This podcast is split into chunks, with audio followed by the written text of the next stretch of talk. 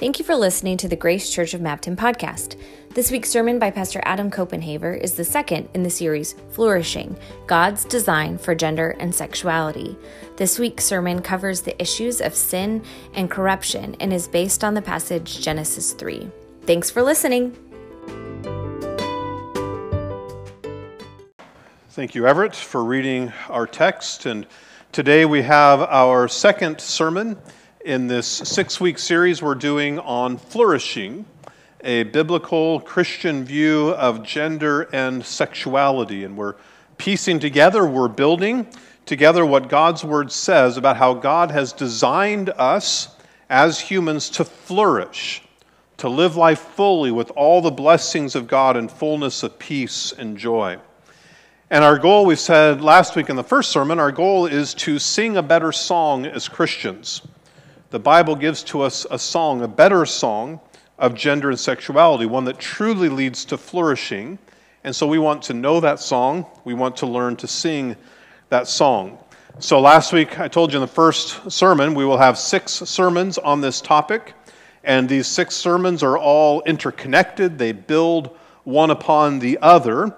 And so if you miss one, you can find it online. If you need help with that, let me know. We can get you help finding the sermons online so you can keep up with the series if you miss a week along the way. But the first three of the six sermons are foundational. So we're talking about creation, today's sin, and then redemption. And then the last three will get a little more direct and practical as we talk about sexual ethics and homosexuality and gender identity. Okay, so we're in the foundational part right now. We had last week the first sermon where we talked about creation. We talked about how a key part of our identity as humans is that we are created by God.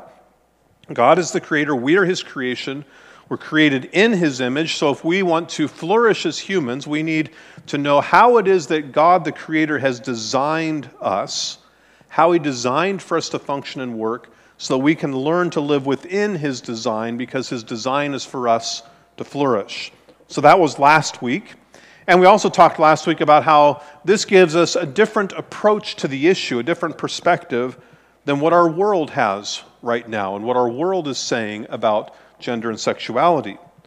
Our world is saying if we want to find our identity, we want to figure out who I am and how I ought to live in order to flourish, our world is saying we need to look not outward to God, to His Word, but we need to look inward into our own hearts.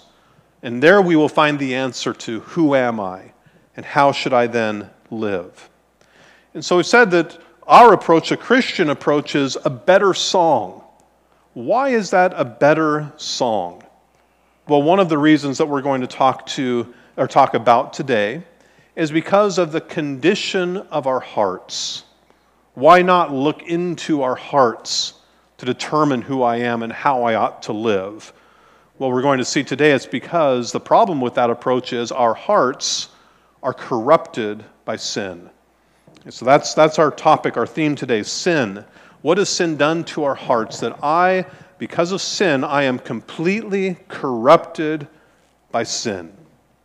Okay, so here's our outline for today. First, we're going to talk about sin itself in Genesis chapter 3.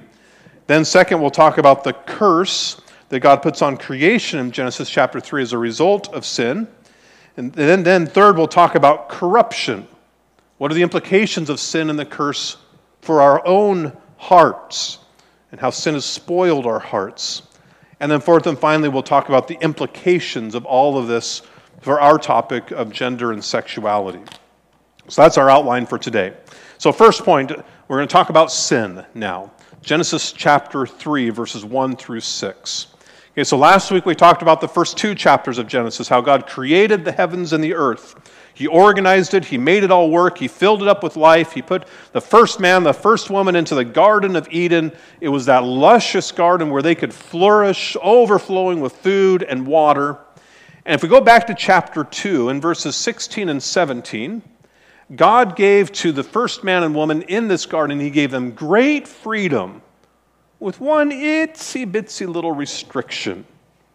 So in verse 16, this is of Genesis chapter 2, we read in, in verse 16, chapter 2, we read, And the Lord God commanded the man, saying, You may surely eat of every tree of the garden, But, verse 17, of the tree of knowledge of good and evil you shall not eat, for in the day that you eat of it, you shall surely die. Great freedom. You are free to eat of all of this beautiful fruit, God says, except one tree. This one tree will be the boundary between good and evil. If you cross the line and eat of this tree, you've crossed over to evil. Don't eat from this tree. Well, how long do you suppose they lasted? It was only about a month ago now that I walked into, I was at a, a retreat center, and I walked into the bathroom, and there was a sign on the wall, kind of down by the floor in a really odd spot that drew my eye. And this sign said in big red letters, Do not touch valve. And then there was a little valve right under the sign. Now, I could have gone in and out of this bathroom for a hundred years, and I never would have touched that valve. But you put a sign there, and guess what I did? I touched the valve, and I took a picture touching the valve. I was so proud of myself that I touched the valve. I, have a picture of my finger on a valve with a sign saying, Do not touch valve. Okay? So God says, Don't eat of this tree. What is it in their human nature? Right? In chapter 3, along comes the sneaky serpent and he strikes up a conversation with the woman. And he begins to challenge God. He sneaks in this assumption hey, we can question God's word here. So he says in verse 1 the serpent says, Did God actually say, You shall not eat of any tree in the garden? He misrepresents God's command, makes God out to be far more restrictive than God was and or is. And the woman, she engages in this conversation and enters into this conversation of judgment of God and His Word. Maybe God didn't really say this, but God did say that. Maybe God was wrong. Maybe we won't surely die. And down in verse 5, the serpent eventually he says, Well, here's the reality according to the serpent. God knows that when you eat of it, your eyes will be opened and you will be like God, knowing good and evil. God's been holding out on you, the serpent says, denying you the best things in life. He's set forth this path for you that's so restrictive, so cruel. Here's a path for you, the serpent says, where your eyes can be opened, where you can be set free from God, where you can determine for yourself what is good and evil rather than letting God choose for you. In a way, what the serpent is saying is here's a better path of flourishing for you, an alternative path. And so now this woman, she looks at the fruit, and instead of thinking of God's command and seeing how this would lead to evil and bring about certain death, instead she sees, oh, that fruit does look tasty. It looks so nice and good. And she decides, you know what? I think I know better what is good for me than God does. She eats the fruit. And by the way, she was not alone. Who's standing right there with her, thinking the same thoughts right alongside her and doing the same thing right there with her? It is the man. He eats as well. It's the first act of sin in all of creation. And on the one hand, like a lot of sin, we look at this, and on the one hand, we think it's just, it's such a simple little action. Just a little boo boo here, a, little mistake eating the fruit. What's, what's the big deal? But in reality, this small act, little action of sin, was outright rebellion against the Creator. It was a rejection of God as God. It was pride saying, I know better than God who created me what is good for me It was a rejection of God's goodness, of his character, of his truthfulness. It's mutiny by creature against the creator. It's a horrific and wicked and utterly evil crime against God in one little act eating the fruit. And this rebellion against God has consequences. And so this takes us to our second point the curse the curse. And this is now we're thinking of the rest of chapter 3. What are the consequences now? Well, there are immediate consequences for the first man and woman. In verse 7, their eyes are opened and they experience shame for the first time. They feel guilty and exposed, so they make clothes to hide themselves from one another. And then in verse 8, when they hear the Lord Himself come walking through the garden, they hide from the Lord. Their relationships are now fractured. Their relationship with one another and their relationship with God, they're no longer at peace. There's no longer joy. There's no longer flourishing. Now they have conflict in their relationship with each other and with God. And when God calls out to them in the garden, they jump right into the blame game and begin blaming one another. The man says, It's the woman that you created. She's the reason why I ate the fruit. It's her fault, God, and really it's kind of your fault because if you hadn't created her, she wouldn't have been here to make me eat the fruit. So the man blames the woman. The woman blames the serpent. The serpent tricked me into eating. But the Lord knows the truth. They're all guilty.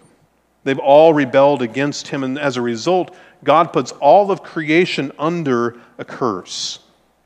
As we work through chapter 3 and verses 14 and 15, God curses the serpent. That the serpent now will continue to tempt humans, to strike at humans. He'll be perpetuating sin and death, but ultimately the, the serpent himself will be destroyed. In verse 16, God curses the woman. He says, Okay, woman, now, your work that I've designed for you to do of bringing life into the world, of having children, will be filled with pain. And not only will there be pain in childbearing, but you'll also have conflict in your marriage, as pride will cause you to want to rule over your husband, and the husband will want to rule over the wife, and there's going to be problems in your home and your household. In verse 17, God curses the man and all the earth. Now the land will only produce food through great pain and toil. It was going to be easy before this. The Garden of Eden was pretty luscious. Taking care of the garden was not a hard task. Now it's all going to be dysfunctional. Now you're stuck trying to grow food out in the desert. None of you know what that's like, right? Trying to grow a crop in the desert. And then, worst of all, in verses 22 through 24, God drives them out of the Garden of Eden banishes them from the garden so they will not be able to eat from the tree of life and live forever. They're cut off from life, cut off from eternal life. They're doomed to death. So, this is the curse that God puts on all of creation a curse of death over all creation. And this is why, still today, death is at work in the world all around us. Romans chapter 8, verse 22 says, All of creation has been groaning under the curse of death from that day in Genesis 3 until the present day. It's in pain. Creation is in pain and groaning, Romans 8 says, like a woman giving birth. Creation, the world around us, is crying out that this hurts. This is not the way it's supposed to be. Our world is, it's kind of like in the Chronicles of Narnia, The Lion, the Witch, and the Wardrobe. You know that story, The Lion, the Witch, and the Wardrobe, where it's always winter, but never Christmas. Always winter, but never Christmas. It's a bleak place, our world, full of rebellion against the Creator. Everything is cursed by death. All around us, everything grows old and falls apart. Things decay, things break down. Plants wither and die, animals grow old and die, humans get sick, grow old, and die. Everything is broken and falling apart, cursed by death. This is the nature of the world. So it's a widespread problem. Sin and the curse that's brought into the world, it's a widespread problem. It affects every single person in all of creation. But it's not just a widespread problem, it's also a very personal problem because sin and death are also at work inside of us in our hearts. And this takes us now to our third point corruption. Corruption. What does sin do inside of us to our hearts? Again, it seems like such a simple act. All she did was took a bite of the fruit. What has this rebellion done? Well, it turns out that this rebellion is, is corrosive. It, it corrupts the entire human heart. It's like this glass of milk we have sitting. I don't even know if you can call this milk anymore. It's like this glass of whatever it is we have sitting up here, the spoiled milk that's turned. The whole thing has gone bad. Same thing has happened to our hearts. And so, if we follow the story coming out of Genesis 3 and look at what happens next, we can see how sin and rebellion works its way deeper and deeper into the human heart. When we get to Genesis chapter 4, we have the story of Cain and Abel, the sons of the first man and woman, Adam and Eve. Now we have Cain and Abel. They're brothers, but these brothers don't get along. They resent one another. Cain is envious of Abel, of Abel, resents him. And so what does Cain do? He murders his brother. In just one chapter of Scripture, one generation, we've gone from taking a bite of fruit to murdering your own brother. And so God drives Cain even further outside, Scripture says, out into the desert to be even closer to death. Well, in the end of Genesis chapter 4, Cain finds a wife. And just five generations later, Cain has children, and a few generations come and go. Five generations later, Cain has a descendant named Lamech. And Lamech is so rebellious, this is in the end of Genesis chapter 4, that Lamech takes two wives rather than one like God designed. It's selfish, it's a violation of God's creation, his design. And then in verse 23 of chapter 4, Lamech boasts about murdering a man who had struck him. And his boast in chapter 4, verse 27 is if Cain's revenge was sevenfold, then Lamech's my revenge is 77 fold. Lamech is proud to say that my anger and violence is 11 times that of Cain. Sin is multiplying, growing deeper in the heart. Few more generations go by, and we reach chapter 6 of Genesis. We're only in chapter 6 in the Bible here. And in Genesis chapter 6, verse 5, here's what we read Genesis chapter 6, verse 5. The Lord saw that the wickedness of man was great in the earth, and that every intention of the thoughts of his heart was only evil continually. Do you catch the emphasis there? Every intention of the thoughts of mankind's heart was only evil continually. It's a broad statement of judgment from God who sees the heart, saying, Every intention, every desire of mankind is only evil all the time. So, what does God do in Genesis chapter 6, 7, 8? He sends a flood. We'll start over. We'll pass judgment. We'll wipe out the world except for the few righteous people, Noah and a couple of his family members. And we'll start over with a new, new line of humanity. Does that solve the problem, though?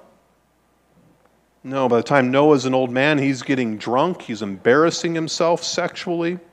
We get to Genesis chapter 11, and we have humankind now setting out to build a tower up into the heavens, thinking we'll build a tower so tall, we'll climb up into the heavens, and we'll make ourselves into gods. The Tower of Babel, so God scatters them. By the time you get to the end of the book of Genesis, really even just to the middle of the book of Genesis, you'll find lying, rape, homosexuality, murder, incest, and on and on it goes. In fact, I remember the phone call where a parent called me many years ago now and said, You know, my, my son, who's learned how to read, picked up his Bible and started reading, and he's made it to about chapter 15 of the book of Genesis, and I had to take it away from him because of all the questions he's asking me. What's homosexuality? What's rape? What's murder? all, the, all these things that have come up already in the book of Genesis. Sin corrupts the heart completely. Sin multiplies in our hearts like a rabbit farm. Or, as one person has said, sin is like spiritual AIDS. AIDS is a disease, you know, that attacks the immune system so that we're now no longer able to fight off other diseases. Sin does the same to our hearts. It makes us weak and vulnerable to more and more sin. Sin multiplies sins. So, whenever Scripture discusses the condition of our hearts apart from Christ, it's always the same. Our hearts are completely corrupted by sin. And I'm going to run through some Bible passages here, and you can write these down if you want. What does the Bible then say about our hearts? Here's some passages Psalm chapter 51, verse 5. It says, Behold, I was brought forth in iniquity, and in sin did my mother conceive me. Our hearts are corrupted by sin from the first moment of life, from when we were even conceived. Isaiah chapter 64, verse 6 says, We're so corrupted by sin that even our righteous deeds are all polluted like a polluted garment. We can't do anything righteous, it's all polluted by sin. Jeremiah chapter 17, verse 9 says, The heart is deceitful above all things and desperately sick. Who can understand it? The heart is so deceitful, so desperately sick that we can't even understand our own hearts. In John chapter 8 verse 34, Jesus says we are slaves to sin.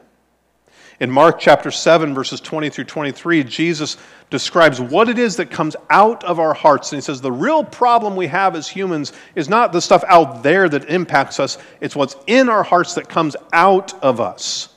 And what comes out of our hearts, here's the list Jesus gives. Here's what comes out of your heart evil thoughts, sexual immorality, theft, murder, adultery, coveting, wickedness, deceit, sensuality, envy, slander, pride, foolishness. All these evil things come from within, Jesus says, from in your heart and my heart. Are you depressed yet? Feeling good about your heart? Keep going. Romans chapter 3, verses 9 through 20 says, There is no one who does good. We've all sinned and gone astray. And all our paths are sinful and lead to ruin and misery. That's in Romans chapter 3. Romans chapter 7, verse 18 says, Sin dwells within us so that we are incapable of doing right even when we want to. Romans chapter 8, verse 8 says, We are incapable of pleasing God. 1 Corinthians 2:14 says we are incapable of understanding spiritual things because our hearts are so blinded by sin. Similarly, Titus 1:15 says our minds and our consciences are defiled by sin, so that nothing we do is pure, but we are detestable, disobedient and unfit for any good work. James chapter 1 verse 13 says, Why is it that we are tempted into sin? James 1:13 says it's because of our own desires from within. It's our hearts that tempt and entice us. And the desires of our hearts give birth to sin. And it's that sin that then leads us to destruction and death. But it starts in the heart. We could go on and on and on with passages like this from Scripture. I kind of already have, but there's plenty more the overwhelming message of Scripture that apart from Christ, our hearts are completely corrupted by sin. On the inside, we have curdled milk. We're rotten to the core. Now, a point of clarity here as we work this out a little bit. This does not necessarily mean that we are always as evil as we could possibly be. You know, we can step back and we can all think of unbelievers who are decent human beings, who do good things, who love their families, who are kind and generous and respectful. We can look at our own lives and, and see, but I'm not always as evil and rotten as I could possibly be. I mean, I haven't always murdered people when I've wanted to or had the opportunity. There's been some restraint here somewhere. And this is because of what we call God's common grace. His common grace, that God in His grace does and has put things into our lives and into our world that in some way or another restrain our worst inclinations of our heart. He gives us a conscience. He gives to us an internal sense of right and wrong. He gives to us government and systems of justice and of laws and so on. And so we're not always as evil as we could possibly be in every situation. But when we think of the heart and of what we mean by corruption, what we're saying, this is, this is the words of John Calvin. John Calvin says, Our hearts are corrupted, which means our hearts are a fountain of sin. Our hearts are a fountain of sin, that we, what our hearts are doing is just producing, cranking out sin like a fountain or a factory.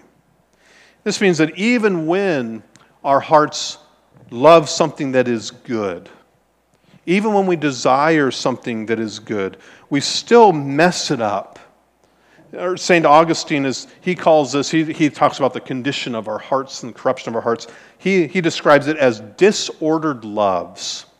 It's from St. Augustine way back in the fourth century. He says, Our loves are disordered. It's not that we don't have love and some good things in our heart. It's that our loves are all out of, out of place. So we love the wrong things too much and we love the right things too little. And then we corrupt the very things that we love because our desires are not restrained and because of the sin that our hearts are pouring out. It's kind of like uh, have any of you read the book of Mice and Men? Did you read that in high school or kind of remember this story? where there's this character, Lennie, who's this really strong as an ox kind of guy, but, but kind of simple minded, but he loves to touch soft things. And so he holds like a bunny or a puppy, but his, his love and his strength is so unrestrained that he ends up crushing them to death and killing the very things he loves. This is kind of what St. Augustine is saying about our hearts that even when we love a good thing, our hearts are so corrupted that we love it too much and in the wrong way, and it ends up becoming destructive. We love God too little. We love other people too much or not enough. We love food, but we love food so much that we become gluttons and then we destroy our own health. We love material things in the world, but we come to love them too much and we end up stealing or deceiving to get them, or becoming workaholics and harming our families and our love for material things. We love pleasure so much, and then we pursue pleasure in a substance like alcohol or drugs, and we become addicts to it, and we destroy ourselves and our loved ones. We can give example after example like this. Our hearts are corrupted, a fountain of sins. Our desires, our loves are all out of order. And so, even when we think we've stumbled upon loving a good thing. We love it in all the wrong ways. We love it in excess. We, we pollute everything we touch. We have a serious, serious problem. And the heart of our problem is our hearts. The problem is in here, inside me. It's not a problem out there, first and foremost. It's not that I'm a victim of other people and of their sin, though that does happen as well. The problem at its core is my heart. My heart is corrupt. None of us escapes the corruption. It's easy to hear a message like this and to look at others and to think, oh, they really need to hear this message because look how corrupt their hearts are. But in reality, this is a message that should turn us inward to look at our own hearts and to be honest with ourselves. What is the condition of my heart? My heart is corrupt. I am every bit as corrupt in my heart as anyone else is. Now, my heart, that's a fountain of sin, it may be pouring out different kinds of sins than your heart or someone else's hearts, maybe in different ways and in different degrees but I'm just as corrupt. We're all corrupt together. So we go back to that key question of identity that we talked about last week. Who am I? How do we answer the who am I question from Scripture? Well, last week we saw, yeah, we can say, I am created by God in His image. I'm designed by God to flourish, to walk in His paths, to thrive in fullness of life. Oh, that's all happy, happy. Good, good stuff. Now we have to say, that, that was good stuff in Genesis 1 and 2. Now we get to Genesis 3 and on. Now we have to say, Who am I? I am a sinner. And what does that mean? It means I am completely corrupted by sin to the very core.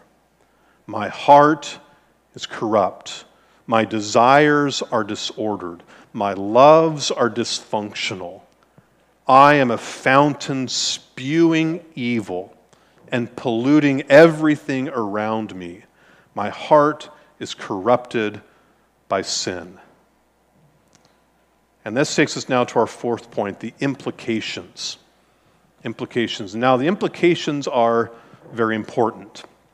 Again, these sermons, these first three sermons, of which today is the second, these are intended to be foundational sermons. We're building here. We're building a picture, a Christian vision here that will lead us into talking specifically about some things related to gender and sexuality.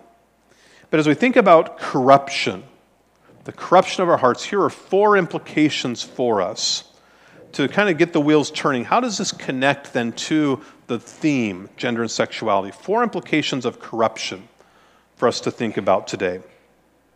Here's the first implication and I, I, hope we can, I hope we can really think this through, okay? Because I find this to be very, very helpful, very profound. First implication we can affirm the sincerity of people's feelings and desires of their heart.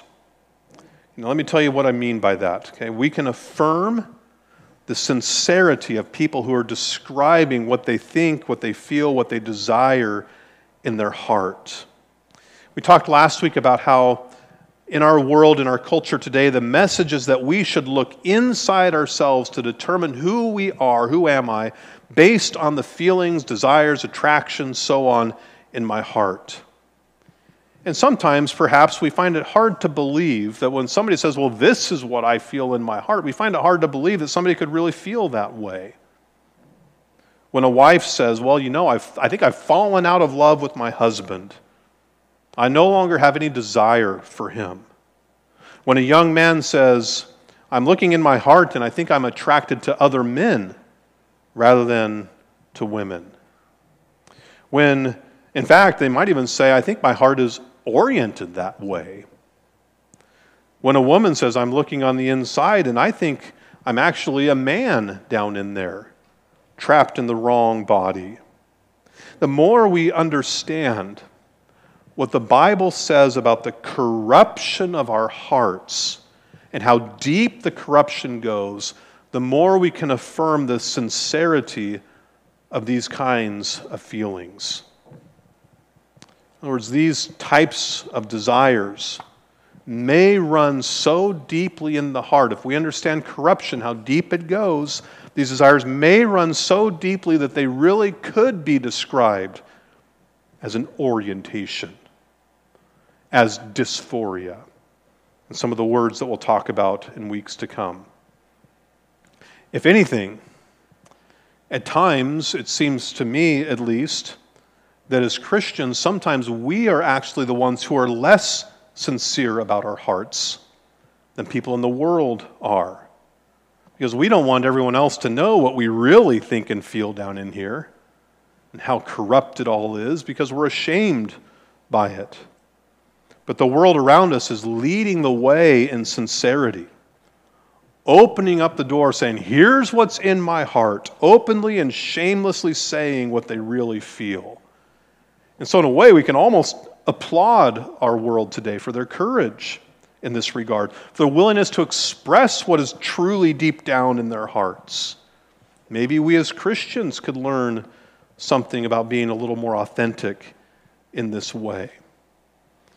This also helps us as Christians when somebody is expressing, here's what I feel inside of me, rather than judging someone who has the courage to openly share what is in their hearts. Maybe we can have compassion on them and understand that they may be very sincerely describing what's going on on the inside. Maybe we can be good listeners, even.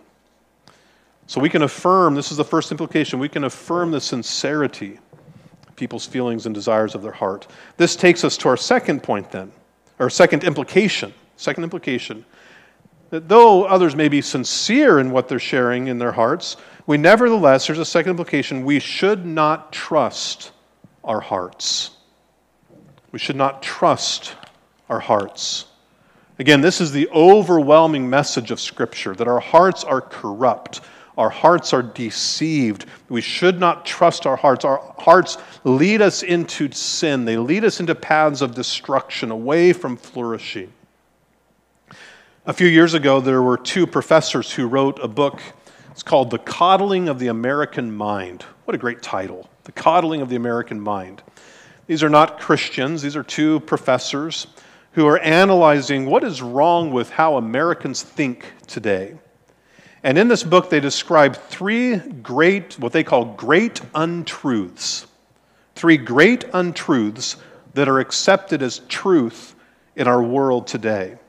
And the first and greatest untruth that people believe to be true in our world, they say, is that you should trust your feelings. That's the greatest untruth, the greatest lie that our world tells us to believe today, they say, that you should trust your feelings. And actually, the professors say, why do we call it the greatest untruth? Because throughout all of history, all of humankind has always said you should not trust your feelings. This is a novel thing in our world today that you should trust your feelings. And further, these professors say, not only that, but even today, psychologists and mental health professionals warn against trusting your feelings in all kinds of different ways because our feelings often lead us astray and into destruction. Our fears are often irrational. What if we always followed our fears? What if we never restrained our anger, but always followed our anger? What if we let our feelings of anxiety control us?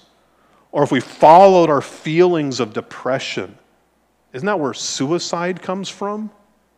It's the greatest untruth, they say, that our world accepts as truth, that we should trust our feelings. And if they can recognize this without any kind of biblical background, how much more for us as Christians? When we understand the corruption of the heart, why would you ever trust your heart? C.S. Lewis, maybe you know him, a Christian author, writing about 75 years ago now or so. C.S. Lewis observes that we should not trust our hearts. And he says, Notice how in, in so many areas of life we all recognize and agree that you should restrain your desires. That the best thing to do is to restrain your desires. We all know that you should restrain your greed, or you'll end up stealing from others. We all know that we should restrain our desire for food, or we'll become gluttons. We all know we should, dis- we should restrain our desire for revenge, or we'll become murderers. And so on. Look at all these categories, he says, where we all know the best way to live is to restrain your desires, to say no to your heart. And then he asks this question, very insightful. 75 years ago, he says, Why then do we think our sexual desires should be trusted? As if our sexual desires will lead us to flourishing if we follow them rather than destruction. Aren't those desires just as corrupted too? Don't trust your heart. That's the second implication.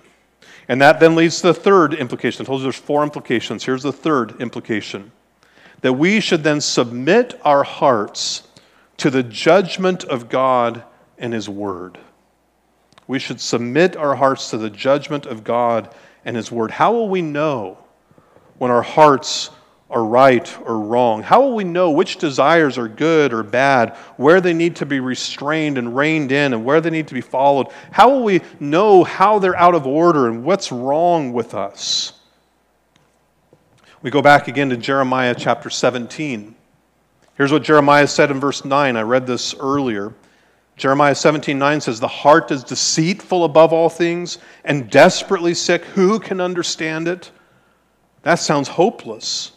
But then the very next verse, verse 10, says, I, the Lord, search the heart and test the mind. Who knows the heart and can sift through it and reveal what is good versus what is evil in there? It's the Lord. This is why Psalm 139 And verses 23 and 24 teaches us to pray. This is Psalm 139. Here's the prayer Search me, O God, and know my heart. Try me and know my thoughts. See if there be any grievous way in me, and lead me in the way everlasting. I need you, Lord, to search my heart, to know my heart, to point out where it's gone wrong, to show me your paths. And how does God search our hearts? How does He do this work? Hebrews chapter 4, verse 12 says it's the Word of God that discerns the thoughts and intentions of the heart. His Word helps us to see and to, to evaluate the thoughts and intentions of the heart. So we submit our hearts to God. We ask Him to search our hearts. We allow His Word to expose the corruption in our hearts so we can see in what ways and to what degrees our thoughts, our desires are polluted by sin. So we can repent and say no to sin. All of us are corrupted by sin. All of us have desires floating around in our heart that should not be trusted, that need to be exposed and said no to. Again, in the category of gender and sexuality, we can think of all kinds of desires floating around in there the lusts, the pornography, I want to sleep with my boyfriend or girlfriend, the homosexual desires, the gender dysphoria, all kinds of desires. And how is it that we know that those desires are corrupt?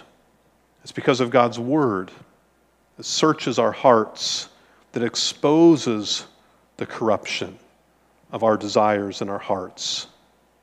So, this is not to be cruel it's not to be judgmental or hateful. It's because God has created us. He's given us His Word, and we trust God rather than our hearts. And we know that God has designed for us to flourish, like we said last week. So we submit ourselves back to Him and ask Him to be the one who judges our hearts. And then this leads us to our fourth and final implication. Our fourth and final implication that in Christ our hearts are redeemed. In Christ our hearts are redeemed. So when we're sincere about our hearts, when we allow God to judge our hearts, we take a deep look into our hearts and we find that our hearts are so deeply corrupt, so evil. What hope is there for someone like me? Look at the condition of my heart. I mean, folks, if you could actually see into my heart and knew all the things I feel and desire and want and how messed up and disordered the whole thing is, where's the hope in that? And here's the good news the good news of Scripture that though our hearts are more corrupt than we ever dare to admit, God's mercy to us in Christ is greater than we ever dare to hope. Let me say that again. Though our hearts are more corrupt than we ever dare to admit, God's mercy to us in Christ is greater than we ever dare to hope. And while you and I were still sinners, dead in our sins, Christ died for us. So when we put our faith in Christ, we are redeemed. We're rescued from sin. God forgives our sins, and then the Bible uses a lot of different phrases and words to describe what He does. He cleanses our hearts, He gives us new life. He creates in us a clean heart, free from sin. He makes us new creations with new hearts destined to follow Him. This is the good news, the hope that we have.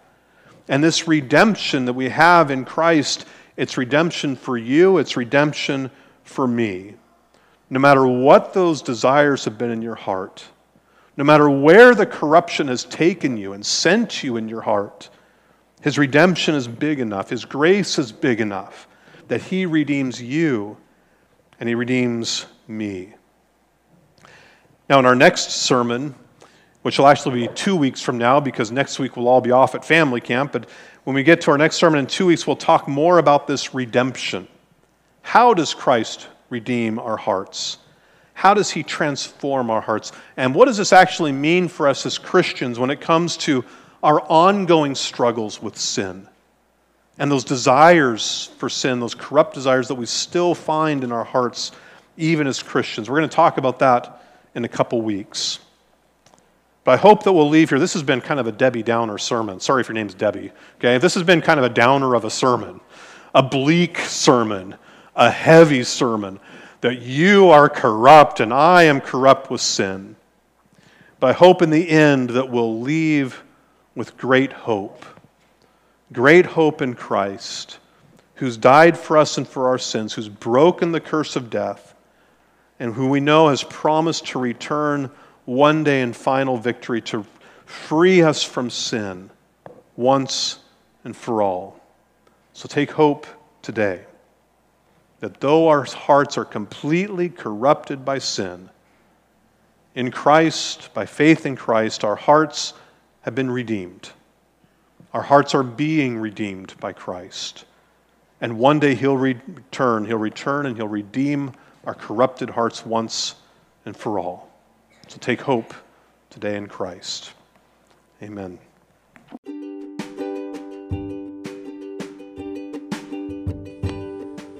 This has been a podcast from Grace Church of Mabton. For more information, visit our website at mabtongbc.org.